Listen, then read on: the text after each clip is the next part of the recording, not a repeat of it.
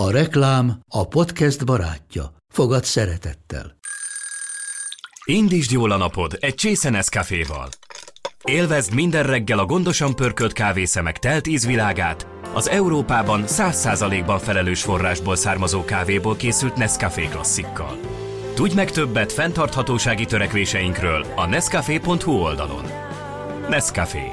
Új lehetőség minden csészében. Ez reklám volt, jó volt. A mai adást a Nozibó támogatta. Szerintem az anyukáknak kellene ilyen rövid képzéseket tartani, Szerintem is. amiben ilyen tök egyszerű dolgokat elmond, hogy hogy szívd a gyerek órát, 15 másodperc vagy 30 másodperc, és akkor mivel szívjad, mennyi ideig. Nem kell a kezeden kipróbálni, hogy rácuppan-e a tenyered bőrére az orszívó, mert ha az már ott rácuppan és így meghúzza, az már régen rossz. Tehát vannak olyan porszívók, vannak olyan porszívók, amik nagyon durván szívnak, és azt gondolják a szülők, hogy ez itt tuti lesz, közben meg nem. Ezzel szemben a nózibónál nem ilyen elven működik, tehát nem vákumos elven működik, és így is tök jó ki lehet szívni a sűrű, meg a hígabb váladékot is, és nem okozunk nyálkahártyaduzzanatot, ami egy ilyen ördögi kört indít el. Gyereknevelés, szoptatás, vállás és hozzátáplálás, nőiesség, Bölcsi Ovi iskola. egyedülálló anyaság, Én idő. párkapcsolat, Anyaság vagy karrier. gyereklélek, baba illat, Fejlesztés. szülés, szexualitás, Sírás. Dackorszak. érzelmi hullámvasút. Ah, ki vagyok, de ez a legjobb dolog a világon. És te, te hogy vagy, úgy igazán? Gyere, ülj le közénk, Igyuk meg együtt azt a kihűlt kávét. és közben mesélj anyukám.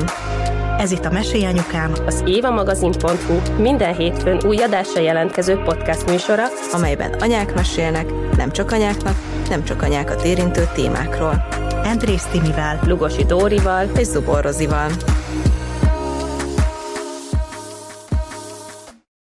megint ősz van, és képzeljétek el, hogy olyan naptárat vezetek, amiben tudjátok, ilyen öt éves, egymondatos naptár, és szeptember 6-án, idén szeptember 6-án visszanéztem a tavalyiakat, és tavaly már szeptember 6-án beteg volt egy gyerekem, és akkor ahogy haladtam a napokkal, úgy szép lassan mindenki lebetegedett, és visszahallgattam az adást is, és tök emlékszem, hogy amikor tavaly fölvettünk egy ilyen betegségekről, gyerekbetegségekről szóló adást, akkor addigra már mindegyik gyerekem volt egyszer beteg. Talán nektek is nem emlékszem. Szerintem éppen akkor voltunk benne. Igen. És hogy most, amikor ezt a beszélgetést most felvesszük, szeptember 29-e van, és egy gyerekem se volt még beteg. De tegyük hozzá, hogy az időjárás az most inkább augusztusi, mint tavaly, amikor szeptember 1-én leesett a nagy eső. Nem tudom, ilyen- Szóval, hogy itt szerintem, mármint, hogy tök, tök oké, okay, tök ügyes vagy, nem azt akarom mondani, csak hogy nyilván sokkal jobb az idő, és nem annyira nyálkás, mint mondjuk szeptemberben lenni szokott. Így van, de az biztos, hogy háromszor annyi vitamin to- tolok beléjük, de tényleg most már mindent is főzök, izé adom nekik, de közben meg azért nehezítő tényező, oké, hogy napközben 29-30 fok van, viszont reggel, Reggel. nagyon hideg van. Úgyhogy, de itt van velünk a stúdióban ismét, ahogy tavaly előtt is egy hasonló témában itt volt velünk dr. Lengyel Boglárka. Szia, Bogi! Sziasztok! és ö, arról fogunk téged faggatni, hogy mi az, amit elrontunk, ha elrontunk, mit tegyünk, mit tehetünk szülőként, hogy kitoljuk ezeket az őszi betegségeket, vagy hogy ha már betegek a gyerekeink, akkor kicsit enyhítsük ezt az egész dolgot. Hát én orvosként azt láttam, ha így visszanézek az elmúlt hónapokra, ahogyan te is visszatekintettél, hogy nincs már meg a rendelőben az a korábbi évekre jellemző nyári menetrend, hogy alig vannak beteg gyerekek. Most valahogy összefolyik. Nálunk nyáron is voltak betegek a gyerekek. Igaz, hogy akkor a hányós hasmenős, de azért volt torokgyulladás, volt skarlát, volt bárányhimlő. Most már összefolyik a tél, a nyár, az ősz, a tavasz, és nem tudom azt mondani, hogy, hogy nagyon-nagyon szezonális betegségek vannak. Jó, persze van, a légúti húrutok azért gyakrabban fordulnak elő télen. De az, hogy egy gyerek beteg, vagy nem beteg, és hogy szezonálisan beteg, vagy nem beteg, hát az már így összefolyik. Tehát nektek nem is tudom, mondjam azt, hogy szerencsétek van, vagy jól eteted a gyerekeket, vagy sokat vannak a szabad levegőn, sokat mozognak, és ez, vagy jól alszanak, és elegendő, elegendő mennyiséget alszanak, és ezek mind-mind hozzájárulnak ahhoz, hogy, hogy, hogy ne legyen beteg, vagy kevésbé legyen, vagy gyorsabban túljusson rajta. Ez egyébként a, ennek a felső légutinak nyár elején van egy ilyen még egyszer ilyen felugró tendenciája, nem? Vagy legalábbis nálunk az volt, hogy tudjátok, amikor jön a meleg, és kocsiba is elkezdünk légkondizni, az óvodában is az alvos szobát egész délelőtt fűt, vagy hűtötték, hogy mire alszanak, lehűljön a szoba, és akkor ott nyár elején biztos, hogy mindenki egy két hétig taknyos megköhög. Akkor ne egy gombóc fagyit anya, hanem kettő gombóc mm. fagyit, és akkor nagyon meleg van, akkor jó, még egyet, még egyet ez is hozzá, hozzájön szerintem, legalábbis én azt látom, hogy amikor fagyizunk, akkor biztos, hogy nyáron betegek lesznek jobban. Az is lehet, meg az öltözködés is, tehát nem vagyunk hozzászokva a, az évszakváltásokkor, hogy olyan hirtelen lesz a reggeli hűvös után a meleg, vagy a meleg után a hűvös, és az óvodákban előfordul az, hogy a gyerekek valahogy rajta maradnak a szeren, nagyon fő vannak öltözve, mert tehát megszokták, hogy az évszaknak megfelelően jó sok ruhát fölvesznek, és közben kint meg meleg van. És akkor több réteg ruhában rohangálnak kint, leizzadnak, aztán visszamennek a, akár egy lehűtött szobába. Tehát, hogy hogy vannak költöztetve, az is sokat jelent. Nem attól fázunk meg, hogy, hogy, hogy változik az időjárás, hanem attól, hogy hogyan alkalmazkodunk hozzá. Tehát a nyálkahártyák védekező képessége milyen, milyen a keringése azoknak. Tehát nem az a baj, hogy hideg van, hanem az, hogy például a fagyinál. Azok a kórokozók mindig ott vannak, csak amikor lehűtöd a nyálkahártyát, nem lesz olyan jó a keringése, nem lesz olyan jó a védekező képessége, és akkor az a kórokozó, ami normálisan is ott van, és semmit nem csinálna, az elkezd szaporodni, vagy éppen erőre kap. Ezt tudod, miért baromi fontos, hogy mondod, és ezt így légy szíves, mindenki tekerje vissza, és hallgassa meg újra, mert hogy én nekem például van egy olyan gyerekem, aki ilyen, nem tudom, kaméleon vagy sivatagba kellett volna szednie, mert hogy egyszerűen annyira forró ö, vérmérséklet, nem tudok mást mondani rá, hogy ő télen a legnagyobb hidegben is egy kis leggingszel, meg egy őszi kabáttal valójában ellenne, mert nem fázik, és ő csomószor beteg azért télen, mert nem hiszik el az óvónők, hogy ez a gyerek nem fázik, és beöltöztetik, és volt már olyan, hogy értementem, és tacsakokban állt a hátán a víz, és mondtam, hogy így fog megfázni, mert hogy e- ebbe viszont tényleg megfázik, hogy tök nedvesen szaladgál kint a nem tudom három fokban. Nem nagyon szokták figyelembe venni azt, hogy a gyerekeknek különféle alkatuk van. Most lehetne beszélni itt az ajurvédáról, akár a homeopátiáról, vagy bármiről, ahol nagyon-nagyon fontos az, hogy milyen alkatú egy-egy gyerek. Sőt, a pazsmirigy betegségeknél is érdemes lenne arra figyelni, hogy akkor, amikor egy kicsit hűvösebbre fordul az idő, és azonnal beöltöznek az emberek, hogy ott azért valami gáz van a pazsmirigy működésükkel. Tehát kezdjétek el nézni így a környezetetekben a, a jövőmenő embereket például például a, a tömegközlekedésben, hogy picit leül az idő, azonnal kabátot vesznek fel, és akkor ott lehet a felkiáltó, hogy hajjaj, valami a pajzsmirigyével nem oké, mert normális körülmények között az ember képes kisebb hőmérséklet különbségeket kompenzálni. Kicsit didereg, megtermeli magának a, azt a megfelelő hőt, de egy bizonyos határon túl nem tud. Tehát, hogyha túlhevítik az ő alkatát, akkor igenis jöhetnek olyan betegségek, ami ebből a túlhevülésből adódik. Csak hát sajnos az alkatok, mint olyan, mint hogy hogy mindenki egyéni, az, az csak a szavak szintjén van meg az, az, az evidenciákon alapuló orvoslásban. Igen. Erről mennyit szoktunk beszélgetni, nem, hogy minden gyereket egy kapta fára. Hát meg azért ugye nincsen könnyű dolga a pedagógusnak sem. Most ott van a kezében, nem tudom, 20 vagy 25 gyerek, mindenkit megnézni, hogy akkor ő most fázós, vagy éppen kevésbé kell öltöztetni, úgyhogy nehéz.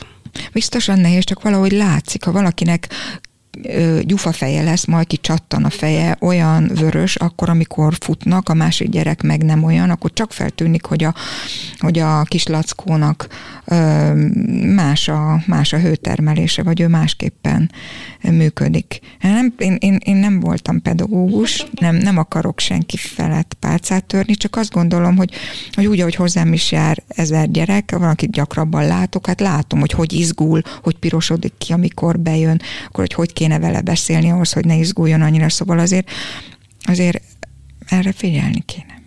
Meg hát egy négy-öt éves gyerek már tudja is mondani, és mondjuk az én lányom mondja is erőteljesen, hogy anya, nem akarom fölvenni, mert melegem van, és akkor lehet, hogy tudjátok, amikor így az, hogy önállóságra nevelünk, mert hogy egyébként ebben tök jók, hogy mindenféle dolgot rá, ráhagynak, akkor ezt is nyugodtan lehet. Szóval szerintem szülőként nagyon nehéz az, hogy kimegyek, megnézem, milyen az idő. Aha, én így jól érzem magam, de és akkor végigpörgetem a négy gyereket, hogy jó, melyik fázósabb, nem fázósabb, de egyébként két óra múlva hi, tehát, hogy két óra múlva jobb idő lesz, de most ráadom, de ráadjam-e, és akkor jön a férjem, mert hogy nekem nagyon sok beszélgetésem volt erről az Áronnal az elején, hogy én a Martint túlöltöztettem az elején, mert olvastam azt, hogy a gyerekre mindig egy réteggel többet kell adni, és mondta az Áron, jó, de hogy izzad, és mondtam, hogy jó, de hát az van leírva, és hogy egy első gyerekem volt, és nem tudtam, hogy most akkor jó, hogy még ennyire izzad, vagy már nem jó, hogy annyira izzad, de egyébként azt írják egy csomó helyen, hogy adjak rá még egy réteget, és akkor utána már így ráhagytam az áronra, hogy menjél ki, nézd meg, hogy neked milyen, mert hogy én fázósabb vagyok, és nekem egyébként nem is működik jól a pajzsmirigyem, hozzáteszem. Szóval, hogy, hogy tök nehéz egyébként jól öltöztetni a gyereket, hogy tényleg jól, jól legyen, pedig ez csak egy ruhadarab, úgymond, vagy hogy... De a következő két heted múlik rajta. Igen, igen, igen, igen. De ha rétegesen öltözteted, akkor mindig le tud venni valamit. Ja, már rétegesen öltöztetem, most már rájöttem, venni. igen, szóval, mm-hmm. hogy most már ez van, hogy póló hosszújú, hogyha kell pulcsi, nem tudom, és egyébként a, a Martinak az óvodájába ö, ott kifejezetten figyelnek rá, hogy ott például egész év, ő Waldorfoviba jár, és hogy ott kifejezetten figyelnek rá, hogy mindig legyen rajtuk kalap vagy sapka, hogy ott tanultam meg rétegesen öltöztetni a, a gyerekeket. Igen. Ja a, erről az évszakváltásról az jutott eszembe, hogy nekünk egyébként a nyárból őszbe is ilyen nehézkes, pont mondjuk ugyanennél a gyerekemnél, hogy amikor tudjátok, a, elég egy kis nyári ruhából újra fölvenni a leggings, ami az egész lábát takarja, meg a hosszú, jó, meg a nem tudom, és akkor mindig az szokott lenni, hogy így jó, akkor sétáljunk ki az erkére, érzed, hogy akkor most kicsit hűvösebb, és akkor, de menjünk ki, és akkor, hogy ígérem, hogyha meleged lesz, akkor leveheted, csak legyen nálunk a biztonság kedvéért, mert hogyha nincs nálunk se, akkor nincs opció, akkor fázol, és azért tudom, egy 5-10 perc sétaút az, az hosszú. Úgyhogy ez ilyen nehézkes ilyenkor mindig. De itt tanulja meg a gyerek, hogy te hogy gondolkozol. És igazából ők mintakövetők. Tehát, hogyha látják, hogy te is viszed a kis kardigánodat, vagy viszel papír zsebkendőt, és zsebkendő mindig legyen nálad, akkor lehet, hogy majd elérkezik a tinédzserkorba, és rohadtul fogja utálni, hogy mi zsebkendő, mindig zsebkendő. És akkor egyszer csak meglátod, mit te 25 éves korában, hogy ott van a zsebkendő a, a táskájában. Nekünk múltkor, pont ez annyira jó példa, mert pont a múltkor ez volt, hogy senkinél nem volt zsebkendő, csak a kislányom, mert tudod, anya zsebkendő mindig legyen nálunk. És így, tök jó, hogy mondod ezt a példát. Anyja, lánya. Nálam sosincs. Egyébként. De mindig mondom, hogy oh, megint kellett volna zsebkendőt hozni, és akkor tudod gondolom, ahogy így kibeszélem magamból, már ez eljut az agyáig, hogy jó, oké, anya mindig mondja, hogy kéne, hogy legyen nálunk, akkor majd én elrakok a kis táskámba, úgyhogy ügyes. Annyira örülök ennek a példának, amit az előbb mondtál a fagylaltal kapcsolatban, hogy hogy hűl le a nyálkahártya. Nyáron úszótáborban volt a kislányom, és egy fülgyulladást kapott el. És neki egyébként elég jó így a fájdalom tűrő küszöbe, így csak így mondogatta, hogy á, mintha fájna, mintha fájna, de amikor már a harmadik nap mondta reggel, hogy hát, még mindig akkor elvittem fülorgégészetre. És megkérdezte a doktornő, hogy milyen orsprét használt anyuka. És én pedig, hát ott nagyon szorongva mosolyogtam, hogy orsprét, hát kellett volna orsprét használnunk, szóval így olyan tudásnak nem vagyunk birtokába, ami mondjuk az orvosoknak egyértelmű, de mondjuk anyaként nem tudom, vagy nem tudtam, hogy az orrüreg, az arcüreg és a fül összeköttetésben van, és hogyha fáj a gyerek füle, akkor kezdjek el használni valamilyen orsprét.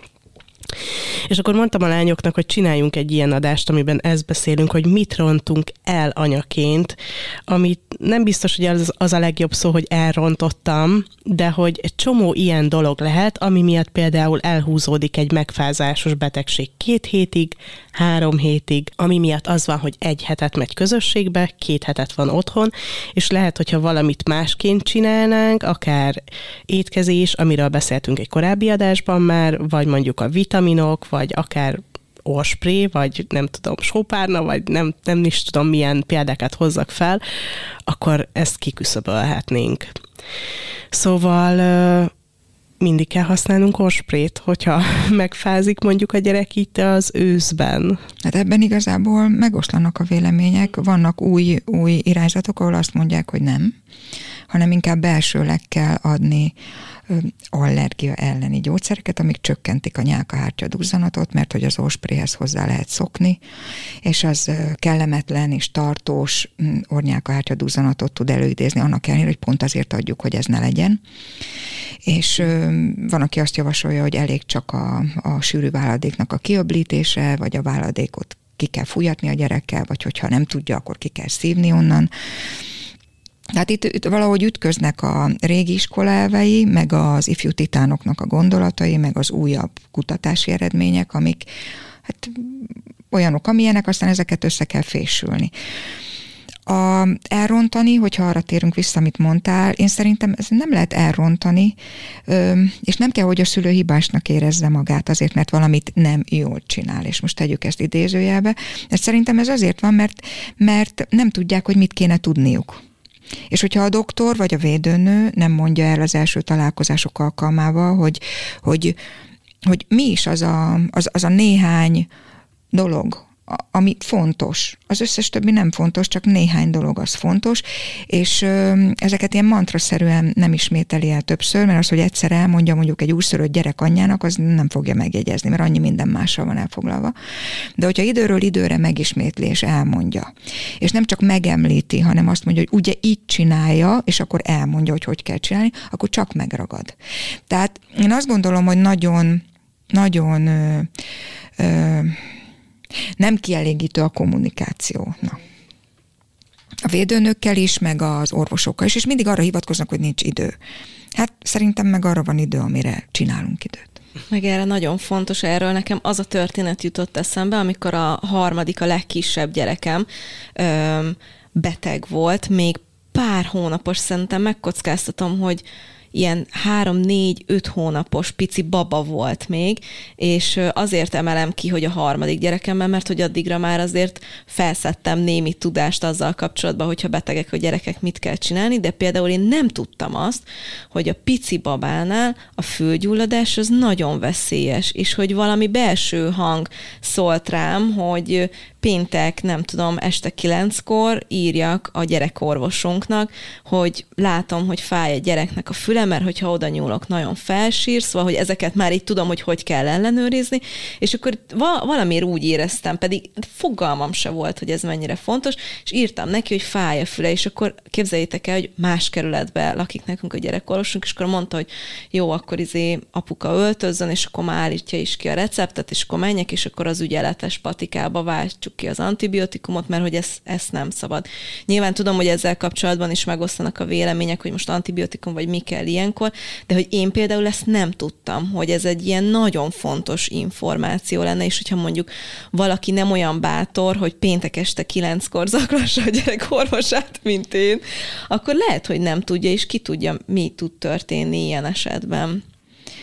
A fülgyulladás az kisgyerekeknél ugyanolyan alattomos, mint a húgyúti fertőzés. Tehát akkor, hogyha egy gyerek rosszul érzi magát, látszik, hogy sírdogál, vagy nagyisten lázas, akkor a fül és a húgyúti probléma az, amit, amire azonnal gondolni kell, főleg fiúknál a húgyúti fertőzés a sokkal veszélyesebb. A, a, a fülgyulladás az lehet, lehet fájdalommentes.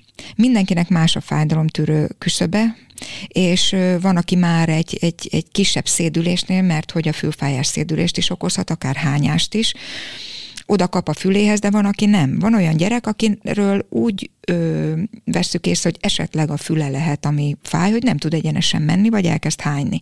Nem agyhártya gyulladása van, hanem az egyensúlyszerv a fülben, az, most ha nagyon egyszerűen akarom mondani, akkor úszik a folyadékban, és ezért az egyensúlyozás az nagyon ö, zavart. Ezt felnőtt emberek érezhetik, hogy hátrahajtom a fejemet, akkor, akkor, akkor nem érzem, hogy szédülnék, előre hajtom, akkor érzem, hogy elindul a szédülés. Tehát ez a belső fülben a folyadék szint, amit a gyerek nem tud elmondani, hanem látszik, hogy kacskaringózva jár, vagy elkezd hányni. Vannak olyan gyerekek, akiknek a, a fülfájás az sugárzik, tehát egyébként is sugárzik, sugározhat a fülfájás mindenfelé, de például egy fog, vagy egy álkapocs fájdalomban érzi, azért, mert ahogy nyel, akkor az a nyelő izom, az húzgálja a belső hallójáratnak a falát. Nagyon-nagyon egyszerűen tudjuk felnőttként ezt az egészet lemodellezni, hogy repültök a repülővel, és érzed, hogy majd kiszakad a dobhártyád. Nyersz egyet, és akkor javul. Tehát a fülgyulladásoknál ez van, hogy a dobhártya külső, tehát külső hallójárat felé eső, meg a belső fül felé eső részén a nyomás nem ugyanolyan. És éppen ezért vagy kifelé dudorodik az adópártya, amikor sok folyadék van és tolja kifelé, vagy befelé húzódik, amikor viszont az orr van bedugulva, és egy vákum keletkezik befelé. Tehát ezt a nyomást kell kiegyenlíteni. Olyan dolgokat kell csinálnunk, amivel ezt kiegyenlítjük. A gyerek elkezd ásítani, sírni, ordítani, ez a próbálja ezt a nyomást kinyitni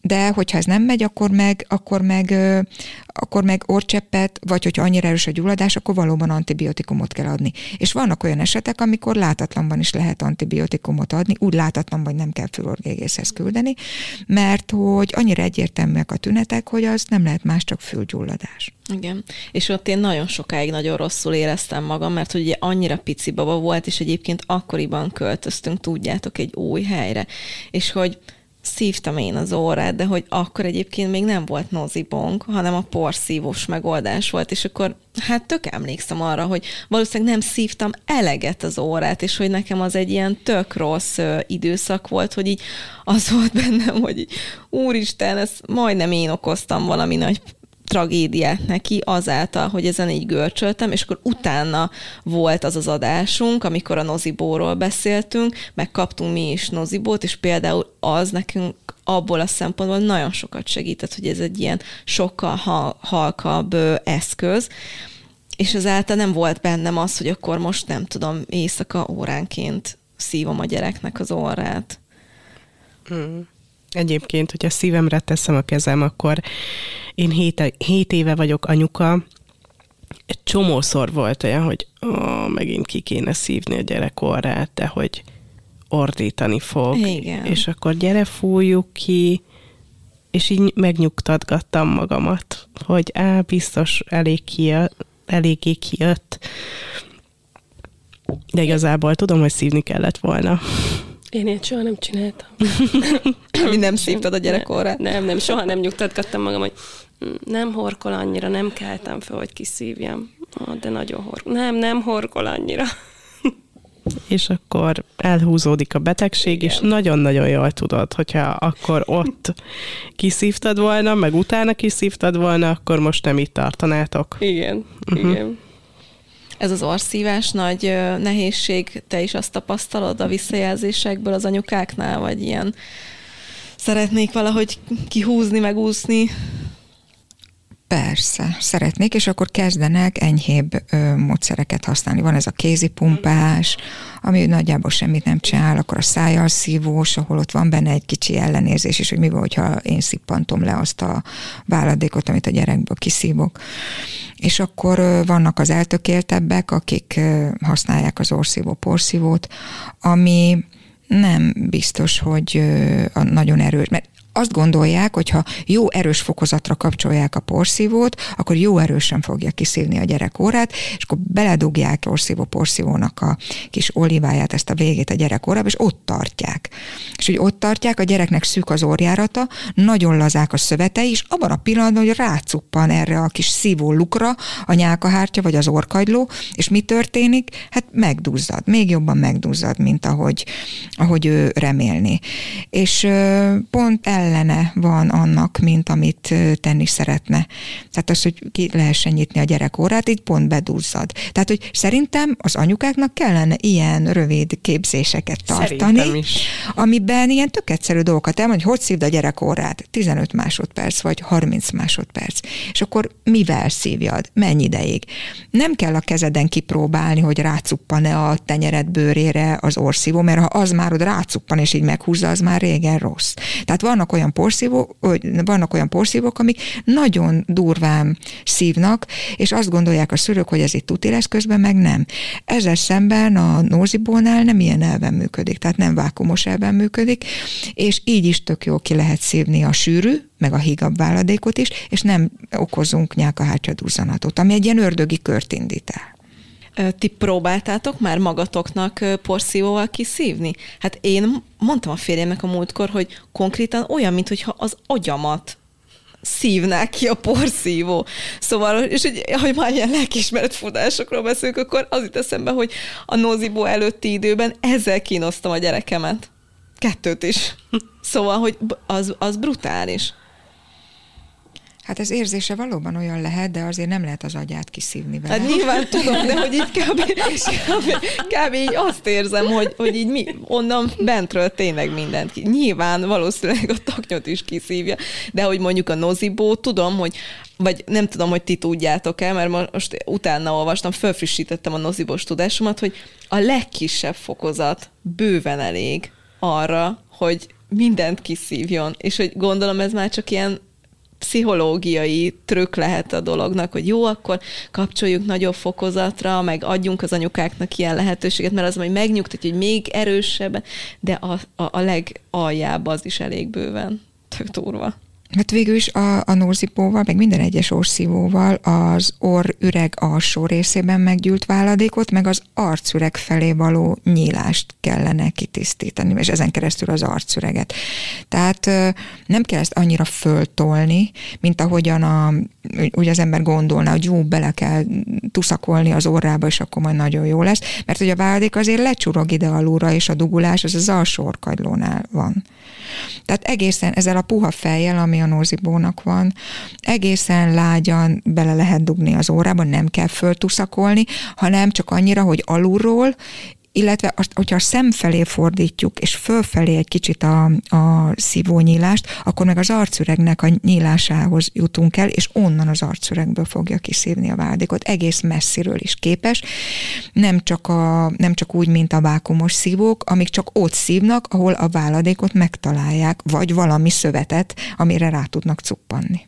Jézusom, ahogy mondod az arcüreget, nekem amikor gyerek voltam, mindig azzal riogattak, hogy majd arcüreggyulladás lesz, és fel kell szúrni. De hogy azt sose tudtam, hogy mit jelent a felszúrás, csak így ahogy mondod, most is az jut eszembe, hogy így van egy nagy varrótű, és azt föltolják ide, de nem tudom, hogy hogy zajlik, mert hál' Istennek sose kellett, valószínűleg kellőképpen megfélemlítettek. Én tudom. Te tudod? Jaj. Nekem szúrták fel. És ezt hogy szúrják fel? Meg fülemet is nagyon-nagyon sokszor szúrták fel. Úristen. De nagyon sokszor. Szóval legalább, nem tudom, tízszer, nagyon-nagyon sokszor. Komolyan. És egyébként az egyik fülemnél nem is annyira jó a hallásom, és valószínű, hogy a sok felszúrás miatt, ugye, hogy hegesedett, jól mondom, Bogi, hogy hegesedett a dobhártyám. Aha. Jézusom. Igen, én nagyon ilyen fülfájós voltam gyerekként, úgyhogy... Ú, én is az voltam, és mindig betették azt a, azt a gézlapot, azt a ilyen gyulladás csökkentős, vagy nem tudom milyen gézlapot, és mindig, amikor kihúztam, azt úgy szerettem.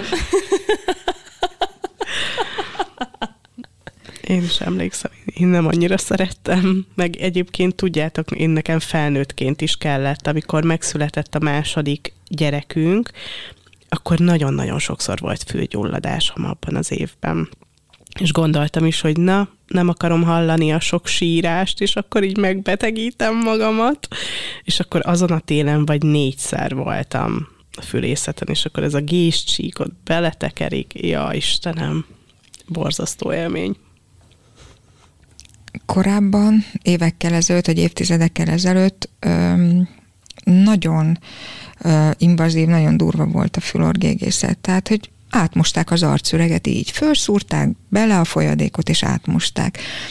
A fülgyulladásnak is ez volt a, a kezelése, hogy ahol geny van, azt ki kell üríteni, nosszal megvan, hogy a dobhártyának melyik részét lehet megszúrni, és azt meg is szúrták, és aztán ki is szívták onnan a gennyet, és aztán amellé még kapott antibiotikumot. Most ez ezért egy kicsit már, már óvatosabb, bár nem tudom, hogy jó-e az, hogy mindenre meg antibiotikumot adunk.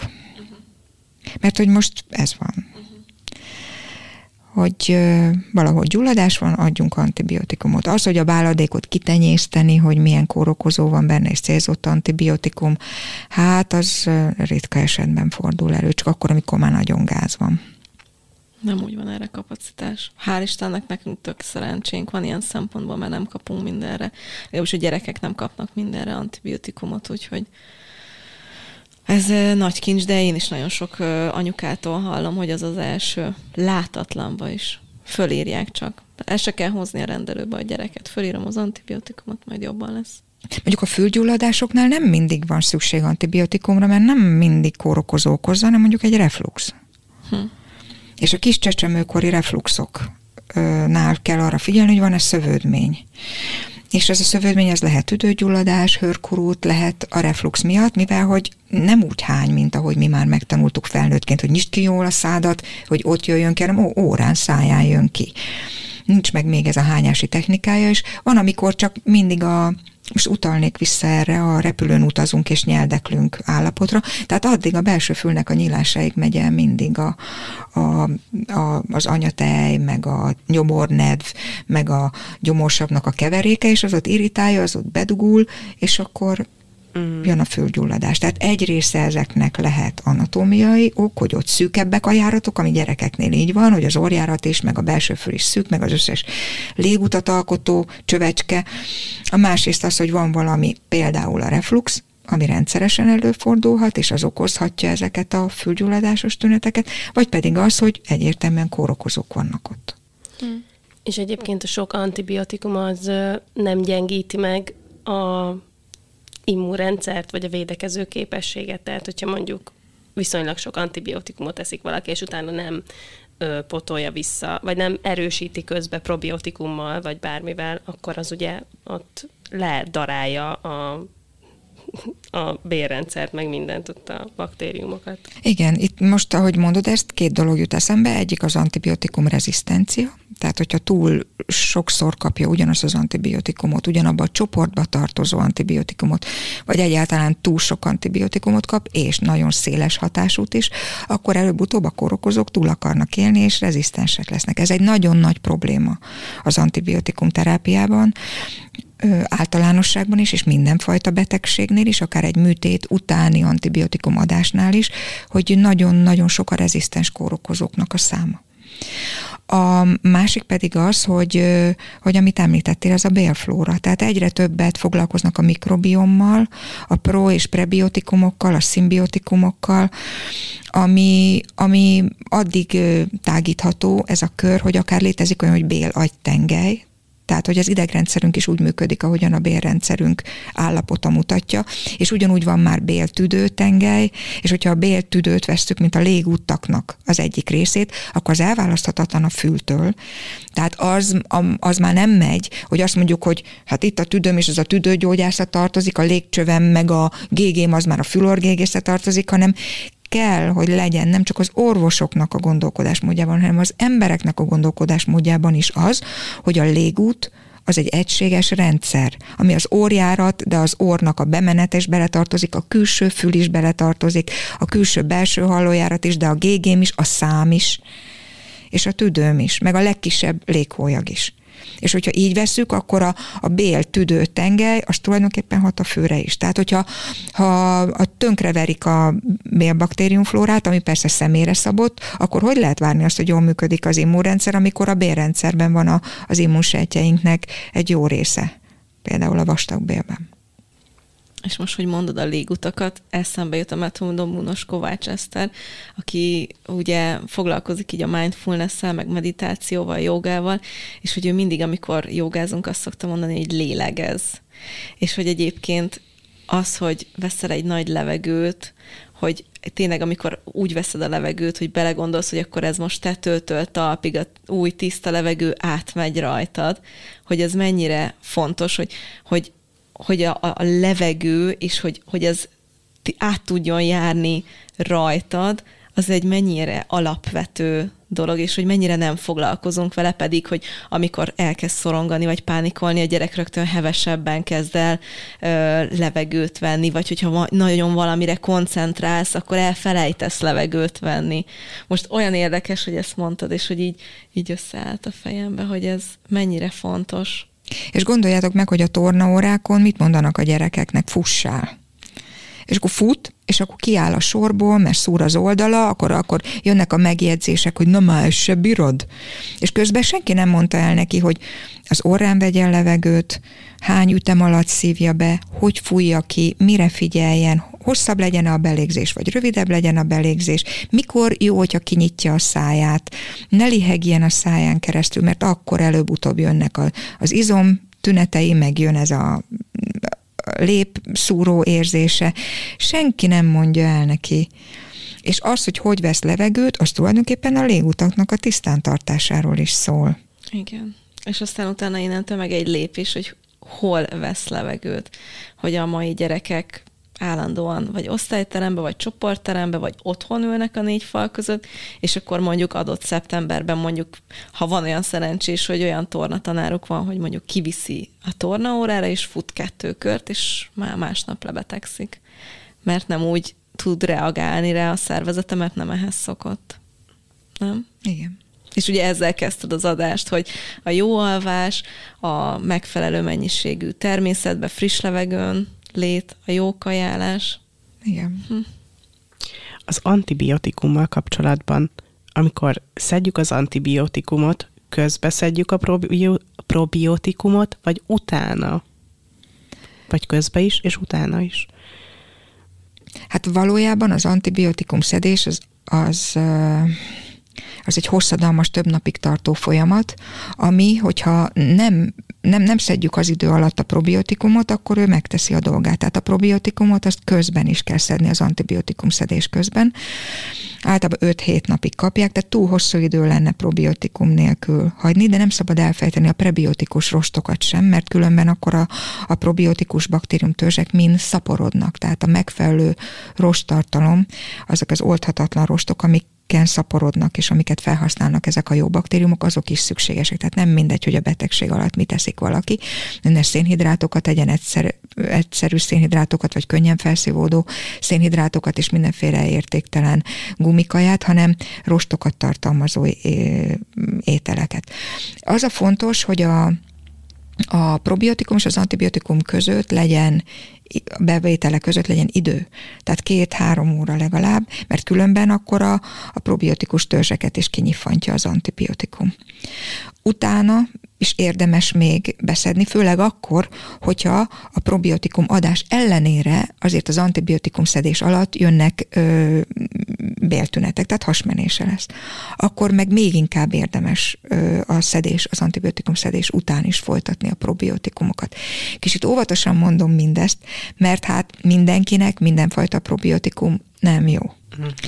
Tehát, hogy ez is személyre szabottan kéne. Volt egy olyan ér, amikor mindenki laktobacillus acidofilust kapott, és ennek van is ö, ö, csak egy komponens, ennek van is oka, mert hogy az a fő, az a vezér. És vannak ilyen elméletek, hogy kövesd a vezért elv, ha működik, tehát az acidofilus az ott van, akkor az összes többi probiotikus törzs berendezkedik mögé. Csak most már olyan nagyon sokféle az ő történelmi nagy probiotikumot tartalmazó ki, ki, komponensek vannak, vagy, vagy készítmények vannak, és persze ezen belül mindenki licitál a másikra, hogy enyémben ebből van több, az ötből az öt font, enyémben abból van több, és nagyon-nagyon sokféle probiotikumot lehet kapni. Hát ember legyen a talpán, aki ehhez, vagy ebben el tud igazodni. Vannak olyanok, amik, amik bekerültek a köztudatba, mondjuk egy komponensűek, úgy, hogy sose voltak a normál flóra tagjai, aztán jöttek a kutatások, és kiderítették, hogy nem baj, hogy nincs, és most szándékosan nem mondok nevet, nem a normál flóra tagjai, de azért védenek a, az antibiotikumok káros hatásaival szemben. Tehát mindenféle elmélet megjelent, mindenféle javaslat van, mindig a, az erősebb kutya szabja meg a, a lehetőségeket, de igazából a, a személyre szabott mikrobiom visszapótlása lenne a lényeg. Tudom, hogy ez állandóan, meg mindenki tudja, ez állandóan változik, mert az étkezésünknek, a lelkiállapotunknak megfelelően változik, de azért mégiscsak lehet egy személyre szabott egyéni mikrobiom jelleget meghatározni. De hogyan? Erre vannak vizsgálatok, székletvizsgálatok. Igen, Van genetikai mikrobiom meghatározás is. Nekem most pont csináltunk volna ilyen mikrobiom vizsgálatot egyébként, és ahogy megmutatta a doktor úr, hogy, hogy ez mi, ezután, tehát miután elküldöd a mintát, és megvizsgálják egy 50 oldalas, egy oldalon kb. 15, nem tudom, mi van ott, tehát hogy ami, ami a belemben van, a bérrendszeremben, azt ugye így letérképezi, és megmutatja, hogy melyik van jó tartományban, és hogy mit tegyél ahhoz, milyen tápláléki kiegészítőket, vagy csak alapjáraton élelmiszereket, zöldségeket, gyümölcsöket, mit ne egyél, mit egyél, hogy, hogy helyre jöjjön a mikrobiom rendszered, vagy ezt nem is tudom, hogy hogy Az kell egyensúly. mondani. Az egyensúly. Aha. Azt a mindenit. Látjátok? Erről beszéltem, Igen, hogy csak mennyi egy- minden van, amiről nem tudunk. Valahogy a prevenció miatt ennek kéne életszerűnek lenni. Tehát, hogy tudjuk, hogy hogy működünk, hogy vagyunk összerakva. Mi az, ami... Például, igen, itt van a hőmérés. Én el szoktam mondani, főleg az elsőszülött ö, gyerekek a szüleinek, hogy mérjék meg a gyerek hőmérsékletét akkor, amikor teljesen jól van. Ne akkor kezdjük el mérni, amikor valami baj van, mert nem tudjuk mérni az alaphőmérséklete. És akkor mérje meg két-három napon keresztül, reggel, délben, este. És akkor meglátjuk, hogy a reggeli hőmérséklete milyen, milyen, eh, hogy emelkedik délre, vagy hogy változik estére. És ezt akár meg lehet ismételni két-három hét múlva, és abban már lehet egy átlagot venni, és meg lehet nézni, hogy az én gyerekem például hogy működik. Mert van olyan, akinek a, az alaphőmérséklete 36,2, és ő már 37-nél rosszul van, vagy a másik gyerek meg még 39-nél sincs rosszul. Mert, mert neki magasabb a testhőmérséklete, és jobban bírja a magasabbat. Tehát nagyon fontos lenne egészséges állapotban tudnunk saját magunkról, és akkor itt mennék vissza a tudatosságra. A légzésnek a tudatossága, az evésnek a tudatossága. Az se baj, hogyha valaki zabál két napig. Csak tudjam, hogy én most zabálok. Mert ez most jól esik, mert szomorú vagyok, vagy mit tudom, is, de nem ez a normál állapotom, hanem ez egy kibillent állapotom, de ez majd el fog múlni. Tehát, hogy a tudatosság mennyire nagyon fontos. Hogy tudjam azt, hogy lépek, hogy megyek, hogy én most egy úton haladok valahová és tudom, hogy miért lélegzem. És nekem ez a veszőparipám, hogy a gyerek az mintakövető. Tehát, hogyha látja, hogy a szülei szét vannak esve, akkor neki ez lesz a minta. De hogyha azt látja, hogy a szülei abban a pillanatban szét vannak esve, és az anya azt mondja, hogy figyelj, én most nem tudom ezt így, nem tudom, hogy hogy oldjam meg, de azon vagyok, hogy megoldjam, akkor látja azt, hogy egy ilyen szétesett állapotban hogy kell kijönni. És mondhatok én akármit, a gyerek az nagyon gyorsan rájön arra, hogy kamuzok. És akkor még megkérdezi, hogy anya, te hallod, amit beszélsz, vagy csak mondod? És azért ez egy kemény kritika lehet. És amikor betegek egyébként, ez annyira hatványozottan fontos. Nálunk például az van, hogy a férjem ilyen nagyon aggódik a gyerekekért, és hogy nálunk ez ilyen állandó vita téma, hogy ő így, tudjátok, bepánikol, és akkor mondtam neki, hogy léci, tudom, hogy, hogy így ez, hogy tudom, hogy miért csinálod, hogy aggódsz, mert szereted és félted, de hogy ő ő most nincs jól, és hogy ő azt várja tőled, hogy megnyugtast, hogy te legyél az ő most kizökkent állapotából, amit mondasz, a stabil pont, meg anya, meg apa. És hogyha most te bepánikolsz, mert elesett, mert lázas, már hány, meg nem tudom, akkor azzal nem megnyugtatod, hanem még tovább görgeted neki ezt a rémült, feszült, nem tudom, szorongós, vagy egyáltalán egy új állapotot, amit akár korábban nem élt meg.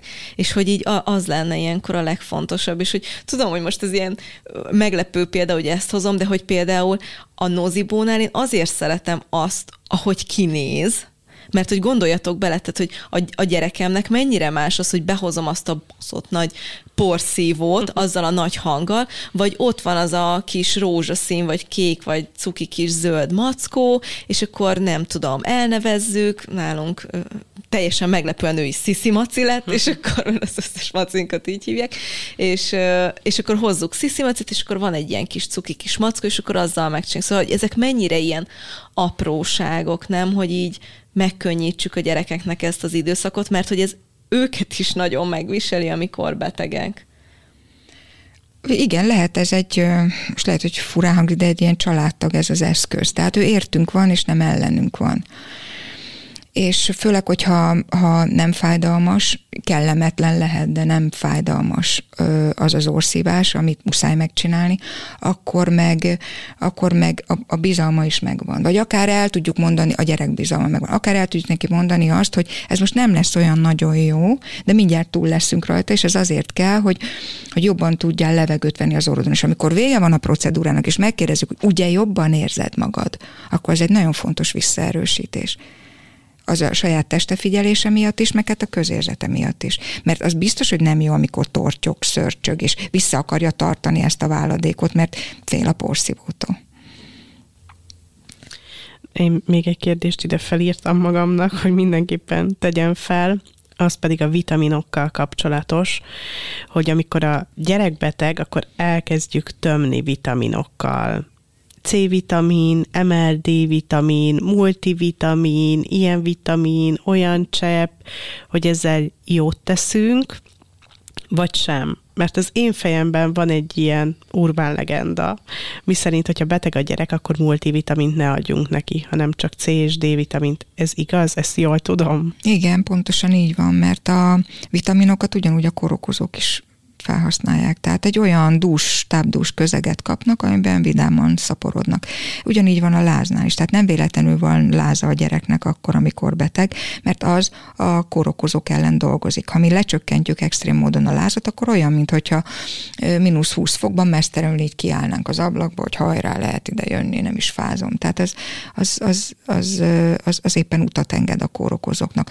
Vannak olyan vitaminok, de mondjuk a C-vitaminról is mostanában így megdőlöget, hogy érdemes-e olyan extrém nagy mennyiséget adni, de azért még mindig állja a sarat a C-vitamin, hogy az jó, amikor az akut betegségek indulnak, főleg a kezdeti szakaszában.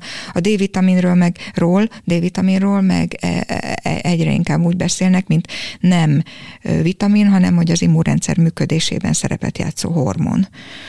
És milyen labordiagnosztikai képzéseken fordul az elő, ahol végre elmondják, vagy el, lehetséges elmondani a doktoroknak is, hogy azért megosztó az, hogy naponta kis adagokat adunk a, egy ilyen éppen kis adagot a, a gyereknek vagy felnőttnek, vagy használunk olyan időszakokat, amikor nagy dózisokat adunk, és például erről szól ez, amit említettél a betegség kapcsán, hogy ott lehet nagyobb dózisokat adni.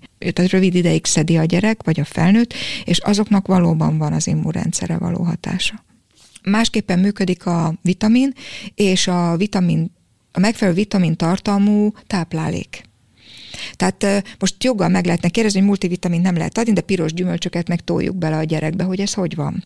Hát az úgy van, hogy a vitaminok jó része az, az nem természetes vitamin, tehát nem természetes formában kivonat, vagy formában van, hanem, hanem így össze van rakva a B-vitamin, a C-vitamin, meg a különféle B-vitaminok egymás mellé, meg az ásványanyagok, de ezekből hiányoznak azok az egyéb összetevők, amik egy gyümölcsben, zöldségben benne vannak. És tök másképpen szívódik föl, nevezzük ezt egy ilyen vitamin izolátumnak, ami egy gumivitamin vagy bármi, mint az, ami egy természetes növényben benne van. Tehát ott nagyon sok olyan módosító, reguláló anyag van még a növényekben, ami fokozza annak a 20 20 mg C-vitaminnak a felszívódását. Ezzel szemben a, a, a mesterségesen előállított vitaminokban ott extrém dózis kell, mert azért, hogy maradjon is valami a szervezetben, mert nem ismeri föl élőként a szervezet. Élőként felismerni és beépíteni a természetből való dolgokat tud, nem azokat, amik mesterségesek. És például egy ilyen mandulagyulladás, vagy egyéb ilyen megfázásos, gyulladásos folyamat esetén az igaz, hogy a tejtermékeket kerüljük? Ö, igen, a tejtermékek azok alapvetően nyákképzők, de hát erről is megoszlanak a vélemények. Ha a különféle doktorokhoz mennek a szülők, akkor az egyik azt mondja, hogy ja, nyugodtan lehet, joghurtot is túrórudíti, mert azt könnyen lenyeli, és legalább megeszi. És akkor a másik oldalon meg azok vannak, akik azt mondják, hogy ezt nem, nem jó, mert nyákképző, mert egy fölösleges immunstimulus, egy faidegen fehérje a szervezetnek, ami leköti azt a kapacitást az emésztőrendszerben, amit valójában a védekezésre kéne fordítani. Még egy picit, ha visszatérünk a vitaminokra, nem kifejezetten vitamin, de a vas ami nagyon gyakran a multivitaminok összetevője. Vastartalmú táplálékkiegészítőt és kifejezetten vas tartalmú tablettát sem jó adni a betegségek kapcsán, de most megint csak mondhatjuk azt, hogy a fekete ribizli az teli van vassal. Hát ez más, ez másképpen működik. Tehát fekete ribizlilét lehet adni, amennyit csak akar, megihat. De vastartalmú tablettát azt ne a betegség alatt és az, hogy már nyár közepén, vagy mm, ilyen, igen, szóval ilyen augusztus környékén kezdjük el föltuningolni, tehát hogy, hogy mert ugye er, arra vonatkozott neked a kérdésed, hogy amikor beteg, akkor Igen. érdemes de hogy a, azt akarom kérdezni, hogy, hogy már így augusztusban mondjuk kezdjünk el, vagy igazából, hogyha jól csináljuk, akkor igen, a vadó bologat. Igen, mert hogyha eszik rendesen a nyári gyümölcsökből, akkor minek kéne ősszel gumivitaminokat adni neki? Csak hát ahhoz meg kell gondolni, hogy milyen alapanyagokat ö, vásárolunk, miből főzünk, milyen a gyümölcs, amit kap, tehát hogy abból tényleg felszívódik, hát tényleg van-e benne az a megfelelő mennyiség, amivel már ő kész lesz az őszre mert hát azért van annyi minden nyáron, azért van eh, barack, szilva, szőlő, megy, cseresznye, ribizli, lehetne sorolni, mert hogy azok készítik fel az őszre, és ezért eszünk szezonális gyümölcsöket, zöldségeket, mert azok a következő évszakra kellene, hogy fölkészítsék. Milyen jó ki van találva ez a természet nevezetű dolog. És milyen jó, hogyha hiszünk neki, és azt követjük. Igen, és nem januárban akarunk paradicsomot enni. Mert januárban nem eszünk paradicsomot, még ha van a boltban, akkor sem. És Meg mit teszünk? sem. Hát akkor savanyú káposztát. Ugyanezt savanyú Igen. Így, hogy... Igen. Meg olajos magvakat meg a szalgyümölcsöket. Okay, a szilva például ez egy zseniális antioxidáns tartalmú növény, akár meddig főzzük a szilva lekvárt, a bioflavonoidok akkor is benne maradnak. És hát ez az, ami fontos. Tehát a szalt szilva, szilva lekvár, cukor nélkül, kanállal. Mo- most még szerintem éppen... Most még van szilva Még talán, ezen, a, ezen a hétvégén még talán. Nem.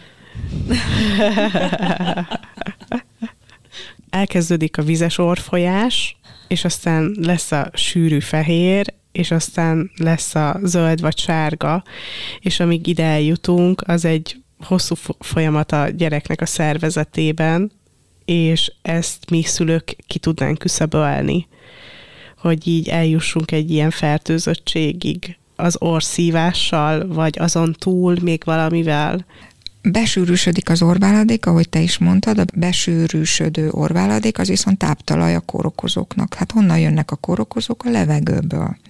Tehát ugyanezért pislogunk rendszeresen, mert egy állandó védőréteget képezünk a szemünkön, mert a levegő baktériumai különben beletelepednének. Ugyanez van az orrunkban, ugyanez van a szánkban. Ahogyan, ha valaki szájlégző, akkor az egyenesen a tüdőre szívja le a levegőt, ha viszont az orlégző, akkor a korokozóknak van esélyük ott a csilószörös hámban megragadni, és a, a, a nyák azért termelődik, hogy ezzel ki tudja lökni a felületén ezeket a kórokozókat. Ezért Biológia órán miért nem ezt tanuljuk? De most komolyan. Miért a két szikűekről, meg a két patás, meg a mit tudom én mikről? Miért nem erről tanulunk? Hogyha ha nem mozog a, a csillószőr, mert, mert, mert annyira sűrű lesz a váladék, akkor ott pang ez a váladék, és olyan, mint a, mint a táptalaj a kórokozónak. Tehát akkor oda beleragad, elkezd szaporodni. Egyre hátrébb csúszik ez a sűrű váladék, már az arcüregben is benne van, akkor ezek a kis francos kórokozók oda is bejutnak, és akkor egyszer csak megérkezik a sűrű zöld, gennyes váladék. Hát hol lehet ezt az egészet elvágni, úgyhogy meg a, a, a, a pici gyereknél, a csecsemőnél ki kell szívni az orrát, mert ő orlégző dominánsan, tehát ő nem fog tudni orrot fújni, viszont az orrán szipókázza be a kórokozókat, nagyobb gyereknél is ki kell tisztítani az orrot. Lehet használni erre az orszívókat, lehet használni sós oldatot, 0,9%-os sóoldatot, lehet tengervizes oldatot használni, és akkor ezzel ki lehet mosni. Ha szükséges ezek után, akkor meg lehet ornyálkártya duzzanat csökkenést elérni orsprékkel, és akkor jobban szelel az orr, tisztulnak az üregek, és nem tud beleragadni a kórokozó. Én erre képzeljétek, allergiás vagyok, szóval én minden alkalommal, amikor taknyos vagyok, azon kívül, hogy gyakorlatilag ülő pozícióban alszom, és fél óránként szívom az orrom, nem tudok mit csinálni, mert azonnal ilyen allergiás reakció lesz, és egyszer így eljutottam odáig, hogy annyira hozzászokott a szervezetem, hogy aztán arra kaptam ö, orcseppet, vagy orsprét, hogy először leszoktassam magam a orspréről, és akkor utána, hogy meggyógyítson. Úgyhogy. Én most nem akarok ilyen márkaneveket mondani, ilyen orcsepp vagy orsprével kapcsolatban, de a nyári fülgyulladás során azt mondta a fülorgégész, hogy a legnépszerűbb orspré, amit használunk általában a gyereknél, azt maximum öt napig lehet használni. De lehet, hogy... Lehet tízig is, tehát ké, hogyha tudjuk, hogy miért adjuk. Uh-huh. De hogy van egy másik készítmény, amit állandóan adhatnánk. Ez igaz? Ami, amiben van hatóanyag, uh-huh. vagy nincs benne hatóanyag? Igen, van benne. Hát hatóanyagosat, ami egyértelmű, és nem növényi eredetű, hanem kémiai hatóanyag, az, az, azt nem lehet tartósan adni. Mm. Nemrég vagy szülőértekezletünk, és az óvónéni mondta, hogy csak mak egészséges gyereket vigyünk az óvodába. Uh, ha egy kicsit topik. folyik az orra, ha köhécsel, akkor véletlenül se vigyük be az óvodába, csak egészséges. Tudom, hogy a Covid óta ez van, hogy az óvodába, közösségbe, bölcsödébe, tök mindegy, miről beszélünk, beteg gyereket nem viszünk be, de én emlékszem még, amikor bölcs is volt a kislányom öt évvel ezelőtt, akkor ott azt mondta a dadús, hogy hát akkor majd megtöröljük, kifújjuk az orrát. Ha zöld-sárga, akkor ne vigyük, ha ne vigyük. De hogy egyébként lehetett vinni a gyereket közösségbe, és most meg annyira ilyen zéró tolerancia van, hogy nem lehet vinni a gyereket, és hogy én azt gondolom, hogy ez sem annyira jó, hogy így teljesen elzárjuk őket, és hogy nem találkoznak semmiféle kórokozókkal, és nem érintkeznek a gyerekek, és aztán meg bekerülnek, akkor meg duplán olyan betegek, vagy sokkal tovább tart, mert hogy nincsenek felkészülve rá. Jól gondolom ezt? Mm-hmm. Igen, hát az illúzió, hogy egy gyerek csak úgy mehessen a közösségbe, hogy teljesen egészséges. Hát olyan nincs, nem lehetetlen.